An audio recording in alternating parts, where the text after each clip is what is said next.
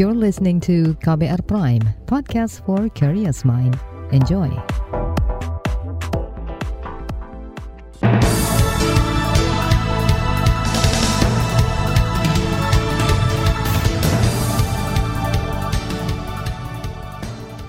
Selamat pagi saudara, senang sekali kami bisa menjumpai Anda kembali melalui program Buletin Pagi edisi Selasa 15 Maret 2022. Bersama saya Naomi Liandra. Sejumlah informasi pilihan telah kami siapkan di antaranya, pemerintah dan DPR didesak beri kepastian anggaran pemilu. Pemerintah beri sinyal pelonggaran saat Ramadan dan Lebaran pasca gempa BNPB kirim tim ke Nias, Sumatera Utara. Inilah Buletin Pagi selengkapnya terbaru di Buletin Pagi. Saudara, pemerintah, Komisi Pemilihan Umum KPU dan DPR hingga saat ini belum menyepakati anggaran pelaksanaan pemilu 2024.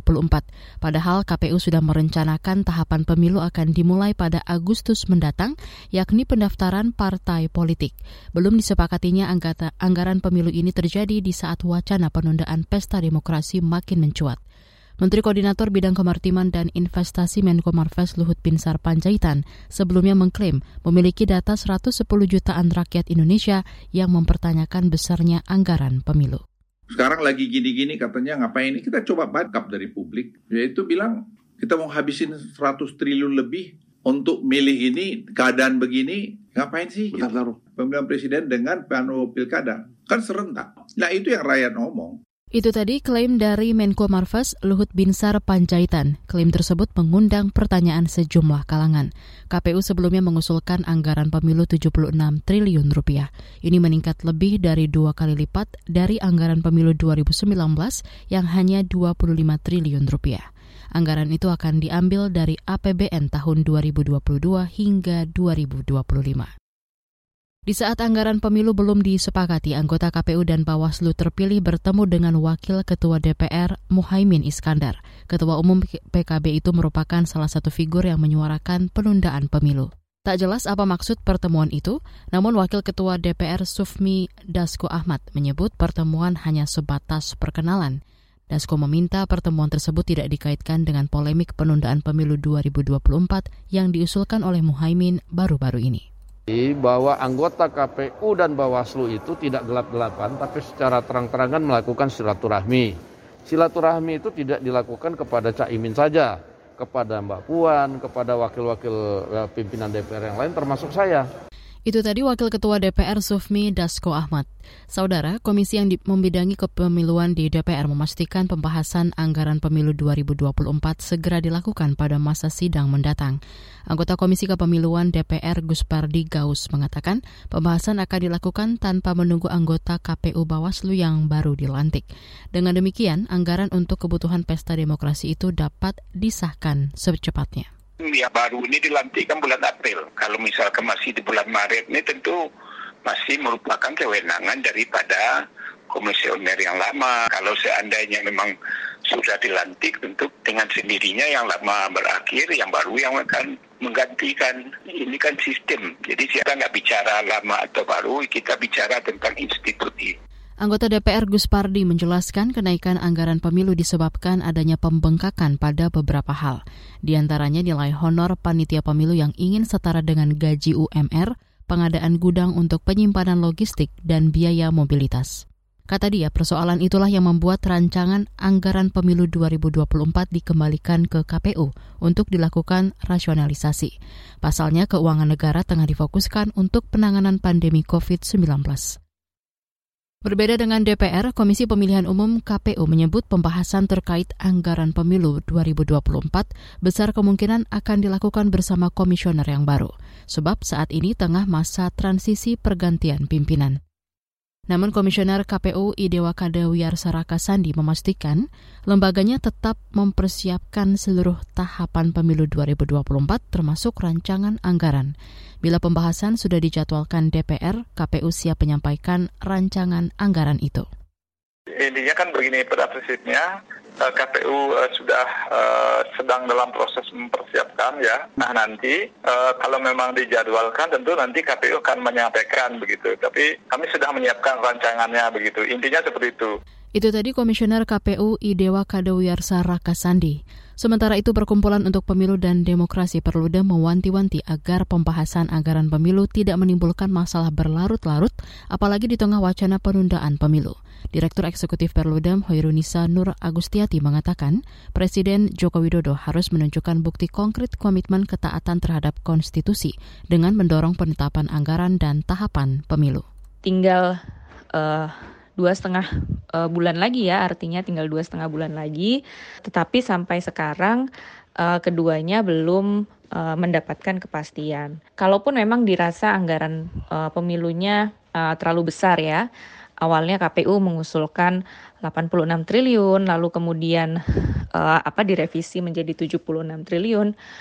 Uh, apa saya rasa kalaupun memang anggarannya dirasa besar kan yang penting adalah segera dibahas. Direktur Eksekutif Perludem Hoirunisa Nur Agustiati menyebut biaya pemilu 2024 memang besar sebab jumlah pemilih mencapai ratusan juta jiwa melibatkan jutaan petugas penyelenggara pemilu dari pusat hingga daerah dan biaya distribusi logistik yang tinggi. Kata dia, seharusnya pemerintah sudah mengantisipasi anggaran pesta demokrasi Saban lima tahunan ini. Namun jika memang perlu ada efisiensi, dia menyarankan anggaran pembangunan kantor KPU di daerah-daerah hingga kendaraan dinas dihemat, sehingga agenda demokrasi ini tetap bisa berlangsung. KBR telah mencoba menghubungi perwakilan pemerintah untuk menanyakan ihwal anggaran pemilu yang belum ditetapkan. Juru bicara Kementerian Dalam Negeri Beni Irwan menolak berkomentar banyak dan menyerahkan masalah ini ke Kementerian Keuangan. Sementara itu, staf khusus Menteri Keuangan Justinus Prastowo tidak membalas pesan singkat dari KBR. Saudara, pemerintah berharap ibadah Ramadan dan Idul Fitri bisa dilaksanakan secara maksimal tanpa pembatasan ketat. Informasi selengkapnya sesaat lagi. Tetaplah di Buletin Pagi KBR. You're listening to KBR Pride, podcast for curious mind. Enjoy!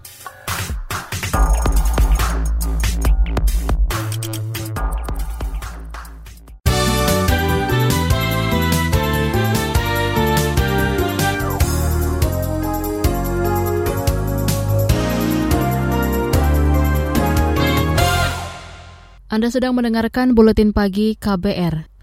Pemerintah berharap umat muslim bisa beraktivitas secara maksimal saat Ramadan dan Idul Fitri mendatang tanpa pembatasan ketat. Untuk itu pemerintah akan menggencarkan vaksinasi lengkap dan penguat booster. Berikut pernyataan Koordinator PPKM Jawa Bali Luhut Binsar Panjaitan. Langkah akselerasi vaksinasi dosis lengkap dan booster diperlukan demi mendukung jalannya kegiatan selama bulan Ramadan dan Idul Fitri. Kita berharap agar jalan aktivitas ibadah umat muslim dan dalam Ramadan dan Idul Fitri nanti tetap dapat berjalan maksimal dengan tetap menerapkan protokol kesehatan sehingga tidak terjadi lonjakan kasus. Nah ini semua kerjasama kita. Semua kita dari sekarang masih ada dua minggu sebelum bulan puasa untuk kita mempercepat tadi uh, vaksinasi ini. Luhut yang juga menjabat Menko Maritim dan Investasi menambahkan akselerasi vaksinasi juga bertujuan untuk menciptakan kekebalan komunal di tengah meningkatnya kasus COVID-19 di Eropa.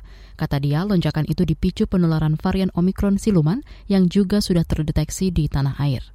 Sementara itu, Menteri Kesehatan Budi Gunadi Sadikin mengatakan subvarian Omikron BA2 atau Omikron siluman telah mendominasi kasus di Indonesia. Memang ketiga negara ini peningkatan kasusnya terjadi karena ada subvarian baru atau anak dari Omikron yang namanya subvarian Omikron BA.2. Subvarian ini juga sudah ada di Indonesia dan hasil genome sequencing kita terakhir dalam uh, dua bulan lebih kita sudah melakukan 8.032 genome sequencing. Di akhir-akhir memang porsi BA2 ini sudah dominan juga di Indonesia. Menkes Budi Gunadi Sadikin menyebut varian ini tidak menimbulkan lonjakan kasus di tanah air. Meski begitu, varian ini berpotensi memicu peningkatan kasus kematian seperti di Hong Kong. Risiko itu mengancam kelompok rentan dan yang belum divaksin. Kemarin Indonesia mencatatkan penambahan kasus COVID-19 sekitar 9 ribuan, sedangkan angka kematian bertambah 270-an.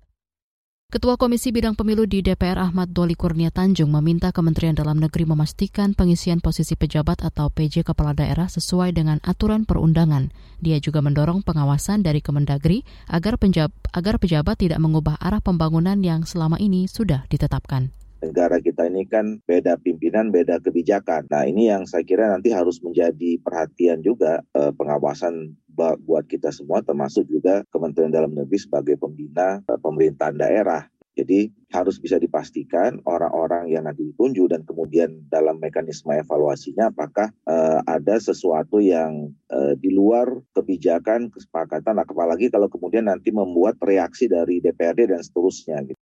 Ketua Komisi Bidang Pemilu di DPR Ahmad Doli Kurnia menambahkan penunjukan PJ Kepala Daerah harus berkaca berdasarkan pengalaman sebelum-sebelumnya. Figur yang ditunjuk juga harus berkompeten, memahami birokrasi, dan memiliki potensi. Kementerian Dalam Negeri menyebut ada 101 kepala daerah yang berakhir masa jabatannya pada tahun ini. Beralih ke informasi hukum, Bekas Sekretaris FPI Munarman dituntut 8 tahun penjara terkait dugaan tindak pidana terorisme. Sidang tuntutan digelar di Pengadilan Negeri Jakarta Timur kemarin. Mengutip antara, jaksa menilai Munarman terbukti melakukan pemufakat, pemufakatan jahat, persiapan, percobaan, atau pembantuan melakukan aksi terorisme. Dia disangka melanggar undang-undang tentang terorisme. Menanggapi tuntutan itu, Munarman akan mengajukan pembelaan. Sidang pembacaan pledoi atau pembelaan akan digelar pada 21 Maret mendatang. LSM Konsorsium Pembaruan Agraria KPA mengkritik keputusan Presiden Joko Widodo menunjuk Bambang Susantono dan Doni Rahaju sebagai kepala dan wakil otorita Ibu Kota Negara IKN Nusantara. Kepala Advokasi Kebijakan KPA Roni Saptian mengatakan, latar belakang kedua orang itu tidak sejalan dengan agenda kerakyatan. Bambang merupakan petinggi di ASEAN Development Bank atau ADB, sedangkan Doni berasal dari perusahaan Sinarmas Land. Roni menuding Sinarmas kerap merampas tanah masyarakat adat. Sehingga penunjukan orang sebagai pengurus IKN yang berasal dari perusahaan yang melakukan kejahatan-kejahatan tersebut ini sangat mencederai semangat agenda-agenda kerakyatan, mencederai etika dari eh, kebijakan dari seorang pemimpin negara itu sendiri. Dan kami sangat kecewa dengan pemilihan kedua orang tersebut. Kepala Advokasi Kebijakan KPA Roni Septian juga menuding penunjukan kepala dan wakil kepala otoritas syarat kepentingan politik. Dia menduga keahlian dua figur pemimpin otorita itu akan dimanfaatkan untuk mencari investasi dan meraup pinjaman dalam membangun IKN. Masih soal IKN, pemerintah menjamin batalnya SoftBank berinvestasi di ibu kota negara IKN Nusantara tidak akan mempengaruhi pembangunan proyek. Perusahaan asal Jepang itu menarik diri dari rencana investasi sekitar 1,4 kuadriliun rupiah. Ketua Tim Komunikasi IKN dari Kementerian Perencanaan Pembangunan Nasional, Badan Perencanaan Pembangunan Nasional Bapenas, Sidik Pramono mengatakan, masih banyak cara lain yang akan dilakukan pemerintah untuk menjaring investor baru. Kabar baiknya adalah bahwa uh, sebagaimana diberitakan di media, terdapat sejumlah investor yang juga tertarik untuk berinvestasi di ibu kota Nusantara ini. Kalaupun ada satu atau dua pihak yang kemudian menyatakan tidak tertarik atau uh, hal-hal lainnya, tentu ini menjadi tantangan bersama untuk mengeksplorasi, termasuk menjajaki investor yang lain dan juga kemudian menyiapkan model-model bisnis yang menurut jasa awalnya menguntungkan bagi proses pembangunan ibu kota Nusantara ini. Ketua Tim Komunikasi IKN dari Bapenas Sidik Pramono menambahkan, proses pembangunan IKN tidak hanya bergantung pada satu investor seperti SoftBank. Dia mengklaim ada beberapa investor baru yang menyatakan minat untuk berinvestasi di IKN. Malam tadi Presiden Joko Widodo bersama sejumlah menteri dan kepala daerah berkemah di titik 0 km IKN di Penajam Pasir Utara. Kemarin Presiden juga meninjau persemayan di Desa Mentawir, Kabupaten Penajam Pasir Utara PPU di Kalimantan Timur. Kita ke informasi mancanegara. Rusia Ukraina sepakat melanjutkan dialog pada hari ini. Kemarin kedua negara itu menggelar dialog sesi keempat secara virtual. Penasihat Kepresidenan Ukraina Mikhailo Polodiak mengatakan kedua negara sepakat mengambil jeda dalam dialog tersebut. Dia menjelaskan perlu ada pekerjaan tambahan subkelompok kerja dan klarifikasi definisi. Namun dia memastikan proses negosiasi masih berlanjut. Sebelumnya dia menegaskan Ukraina tidak akan tunduk pada gertakan dan tuntutan Rusia dalam dialog. Selama ini, Rusia menuntut Ukraina bersikap netral tidak condong terhadap blok mana pun terutama Barat. Sementara itu tuntutan Ukraina dalam dialog adalah untuk menghentikan perang dan penarikan segera pasukan Rusia dari negaranya. Beralih ke informasi olahraga. Persatuan Sepak Bola Seluruh Indonesia PSSI memastikan akan menginvestigasi dugaan pengaturan skor di Liga 3. Kecurangan itu diduga terjadi dalam laga 16 besar Liga 3 antara PS Siak versus Serpong City akhir pekan kemarin. Ketua Umum PSSI Muhammad Iriawan mengatakan sudah memerintahkan Komisi Disiplin untuk mendalami dugaan pengaturan skor itu. Di bagian berikutnya kami hadirkan laporan khas KBR bertajuk Ramai-ramai tolak penundaan pemilu 2024. Nantikan sesaat lagi. You're listening to KBR Pride, podcast for curious mind. Enjoy!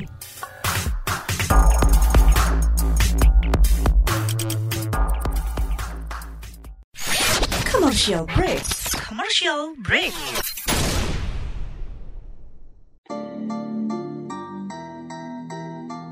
Come on yo Buat yang sukanya berhoax You better listen to this one. Check this one out yo. Hati-hati kalau baca kabar. Hoax. Jangan langsung disebar kabar yang Hoax. Kalau mau tahu kabar benar atau Hoax. Dengerin cek fakta yang pasti bukan Hoax Dengerinnya setiap Senin yang jelas bukan Hoax Cuma ada di kbrprime.id Hoax. Dan aplikasi podcast lainnya Hoax Sudah cukup-cukup hoaxnya? Hoax Cukup Jaga emosi, tahan jari, verifikasi sebelum dibagi. Saya Ari Bowo Sasmito, Ketua Komite Pemeriksa Fakta Mafindo. KBR Prime, podcast for curious mind.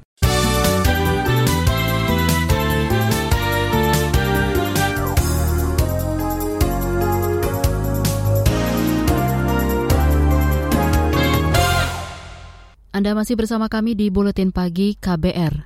Wacana penundaan pemilu 2024 terus digulirkan sejumlah pihak, seperti Ketua Umum Partai Politik hingga Menteri. Di sisi lain, kelompok masyarakat tidak kalah terus menyuarakan penolakan terhadap wacana itu. Mengapa masyarakat menolak? Berikut laporan khas KBR disusun Reski Novianto, disampaikan Fitri Anggreni. Dari seluruh masukan itu, saya mengusulkan pemilu tahun 2024 ditunda satu atau dua tahun ditunda satu atau dua tahun agar momentum perbaikan ekonomi ini tidak hilang dan kemudian tidak terjadi freeze untuk mengganti stagnasi selama dua tahun masa pandemi.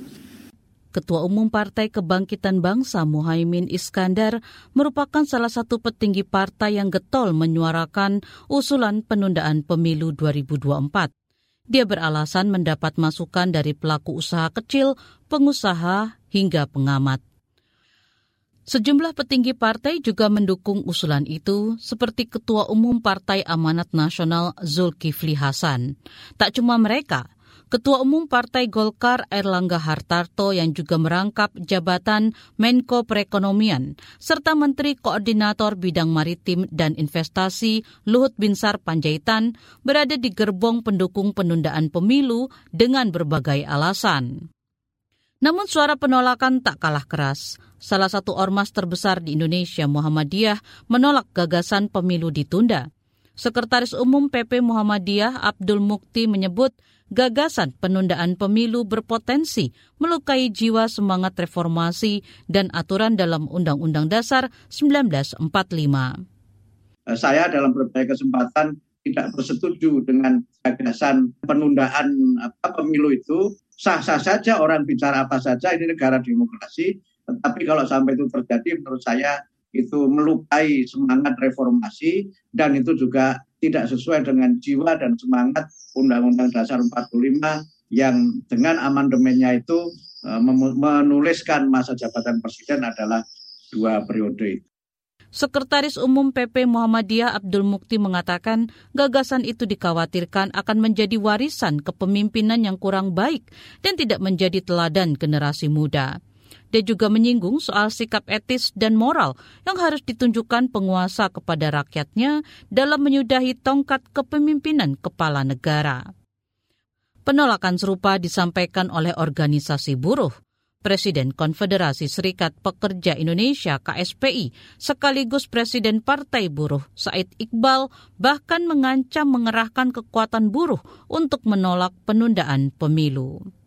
Partai buruh, serikat buruh, tidak hanya serikat buruh, serikat petani, serikat nelayan, guru honorer, ojol, kita sepakat people power. Karena kekuasaan itu kan di tangan mereka. Mereka bisa aja mengamandemen Undang-Undang Dasar 45 kan, kalau parlemennya mayoritas setuju, walaupun sekarang belum ya, mayoritas masih tidak setuju. Tapi kalau mereka menggunakan kudeta konstitusi, walaupun itu dibenarkan, kita akan people power. Mogok nasional, stop produksi. Di lain pihak, organisasi Nahdlatul Ulama melalui Ketua Umum PBNU Yahya Kolil Stakuf menilai penundaan pemilu masuk akal, walaupun pernyataan itu tidak mewakili warga Nahdiyin. Berdasarkan survei yang digelar Indikator Politik Indonesia pada awal Maret lalu, sebagian besar warga Nahdlatul Ulama menolak wacana penundaan pemilu. Ini disampaikan Direktur Eksekutif Indikator Politik Indonesia, Burhanuddin Muhtadi orang yang merasa dekat dengan NU, meskipun ketua BPNU-nya merasa bahwa penundaan pemilu itu masuk akal, 71 persen warga NU mengatakan pemilu tetap harus diadakan di tahun 2024. Apalagi warga Muhammadiyah, lebih tinggi lagi. Jadi sebenarnya kita berhak untuk menanyakan, para elit yang setuju penundaan itu sedang menyuarakan siapa? Burhanuddin Muhtadi mengatakan penolakan penundaan pemilu dari warga Muhammadiyah jauh lebih banyak dari warga NU. Penolakan masyarakat terhadap usulan penundaan pemilu 2024 juga diperkuat jajak pendapat yang dilakukan Lembaga Survei Indonesia LSI. Direktur Eksekutif LSI Jaya Dihanan mengatakan sebanyak 68 hingga 71 persen responden menginginkan pelaksanaan pemilu 2024 tetap sesuai konstitusi. Wacana penundaan pemilu sudah diketahui oleh hampir seluruh warga, mayoritas uh, menolak urus, urus, uh, usulan ini baik karena alasan ekonomi, pandemi maupun alasan uh, IKN. Jaya Dihanan menambahkan 64 persen warga tetap menginginkan kepemimpinan nasional digelar melalui pemilu 2024 meski masih dalam kondisi pandemi. Laporan ini disusun Reski Novianto. Saya Fitri Anggreni. Informasi dari berbagai daerah akan hadir usai jeda. Tetaplah bersama Buletin Pagi KBR. You're listening to KBR Pride, podcast for curious mind. Enjoy!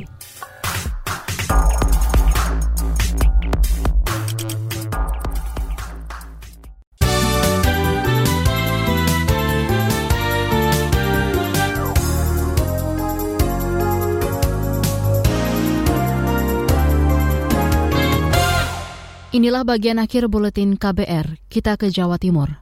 Pemerintah pusat menggelontor anggaran 160 miliar rupiah untuk menanggulangi bencana banjir yang terus terjadi di Kabupaten Jombang. Bupati Jombang, Munjini Wahab mengatakan anggaran tersebut akan digunakan untuk menormalisasi tiga sungai besar di bawah pengawasan Balai Besar Wilayah Sungai Berantas atau BBWS Berantas, yakni Sungai Ngontok Ring Kanal, Afor Watu Kadon, dan Berantas. Ring Kanal ini yang cukup besar dananya.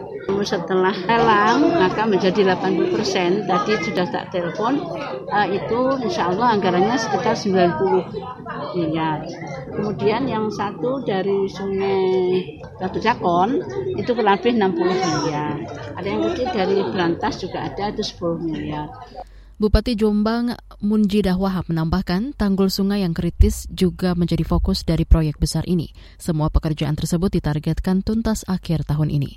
Sebelumnya banjir melanda puluhan desa di Jombang sejak 10 Maret lalu. Banjir ini disebabkan luapan air sungai yang mengalir. Badan Nasional Penanggulangan Bencana BNPB mengirim tim ke Nia Selatan Sumatera Utara pasca gempa yang mengguncang daerah itu kemarin. Kepala BNPB Suharyanto mengatakan tim akan melihat langsung dampak gempa termasuk mendata jumlah korban jiwa dan kerusakan bangunan.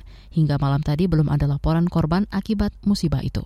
Setelah nanti kita berangkat ke sana, tentunya setelah melihat secara pasti korban baik jiwa infrastruktur, uh, mungkin juga fasilitas, sarana prasarana milik masyarakat ini rusak, kita akan menetapkan status tanggap darurat. Nanti berapa lamanya tanggap darurat itu tergantung dari asesmen situasi di sana. Dan tim dari BNPB juga akan terus melaksanakan pendampingan kepada pemerintah daerah, kepada masyarakat di sana. Kami pastikan bahwa negara, pemerintah pusat ini akan hadir dalam kesempatan pertama. Itu tadi Kepala BNPB Sebelumnya gempa mengguncang daerah Nia Selatan, Sumatera Utara kemarin pagi. Gempa pertama pukul 4 lebih 9 mengguncang Pulau Siberut dengan magnitudo, magnitudo 6,7. Disusul gempa kedua pukul 4 lebih 38 dengan magnitudo 6. Malam tadi sekitar pukul 9, gempa kembali mengguncang Nia Selatan dengan magnitudo 5,4. Informasi tadi menutup jumpa kita di Buletin Pagi hari ini. Pantau juga informasi terbaru melalui kabar baru, situs kbr.id, Twitter kami di akun @beritaKBR serta podcast di alamat kbrprime.id. Akhirnya saya Naomi bersama tim yang bertugas undur diri. Salam.